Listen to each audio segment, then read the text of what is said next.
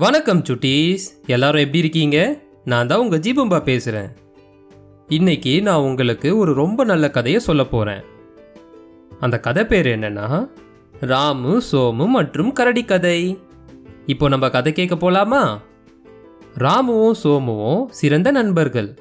அவங்க ஒரு நாள் காட்டுக்கு வழியாக பக்கத்து ஊருக்கு போய்கிட்டு இருக்கும்போது ஒரு அடர்ந்த புதர்லேருந்து ஏதோ ஒரு சத்தம் வந்துச்சு. அந்த சத்தத்தை கேட்டு ரெண்டு நண்பர்களும் ரொம்பவே பயந்து போயிட்டாங்க. அப்பதான் அவங்களுக்கு புரிஞ்சுது ஒரு பெரிய கரடி அவங்கள நோக்கி வந்துக்கிட்டே இருந்தது.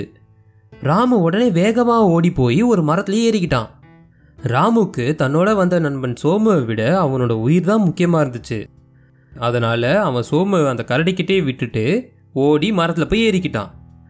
இதை பார்த்த சோமுக்கோ ரொம்ப அதிர்ச்சியாக போயிடுச்சு. எனக்கு மரம் ஏற தெரியாதே இப்போ என்ன பண்ணுறதுன்னு யோசிக்க ஆரம்பிச்சிட்டான். அப்போதான் சோமுக்கு அவங்க தாத்தா சொன்னது ஞாபகம் வந்துச்சு. கரடியோட குணம் என்னன்னா செத்து போன எந்த பொருளையும் சீண்டாது அப்படின்னு அவங்க தாத்தா சொன்னது அப்போதான் சோமுக்கு ஞாபகம் வந்துச்சு. உடனே சோமு மெதுவாக கீழே படுத்துட்டு செத்தா மாதிரியே நடிக்க ஆரம்பிச்சிட்டான். எந்த அசைவும் இல்லாத சோமை விட்டுட்டு அது பாட்டுக்கு அந்த கரடி போக ஆரம்பிச்சிடுச்சு.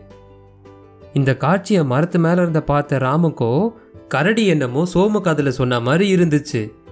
மெதுவாக கீழே வந்த ராமு சோமு கிட்ட அந்த கரடி உன் காதில் அப்படி என்னடா சொல்லுச்சுன்னு கேட்க ஆரம்பிச்சான்.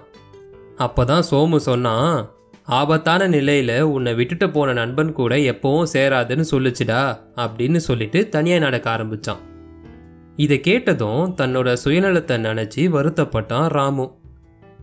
அவ்வளோதான் சுட்டீஸ் இந்த கதை இதோட முடியுது.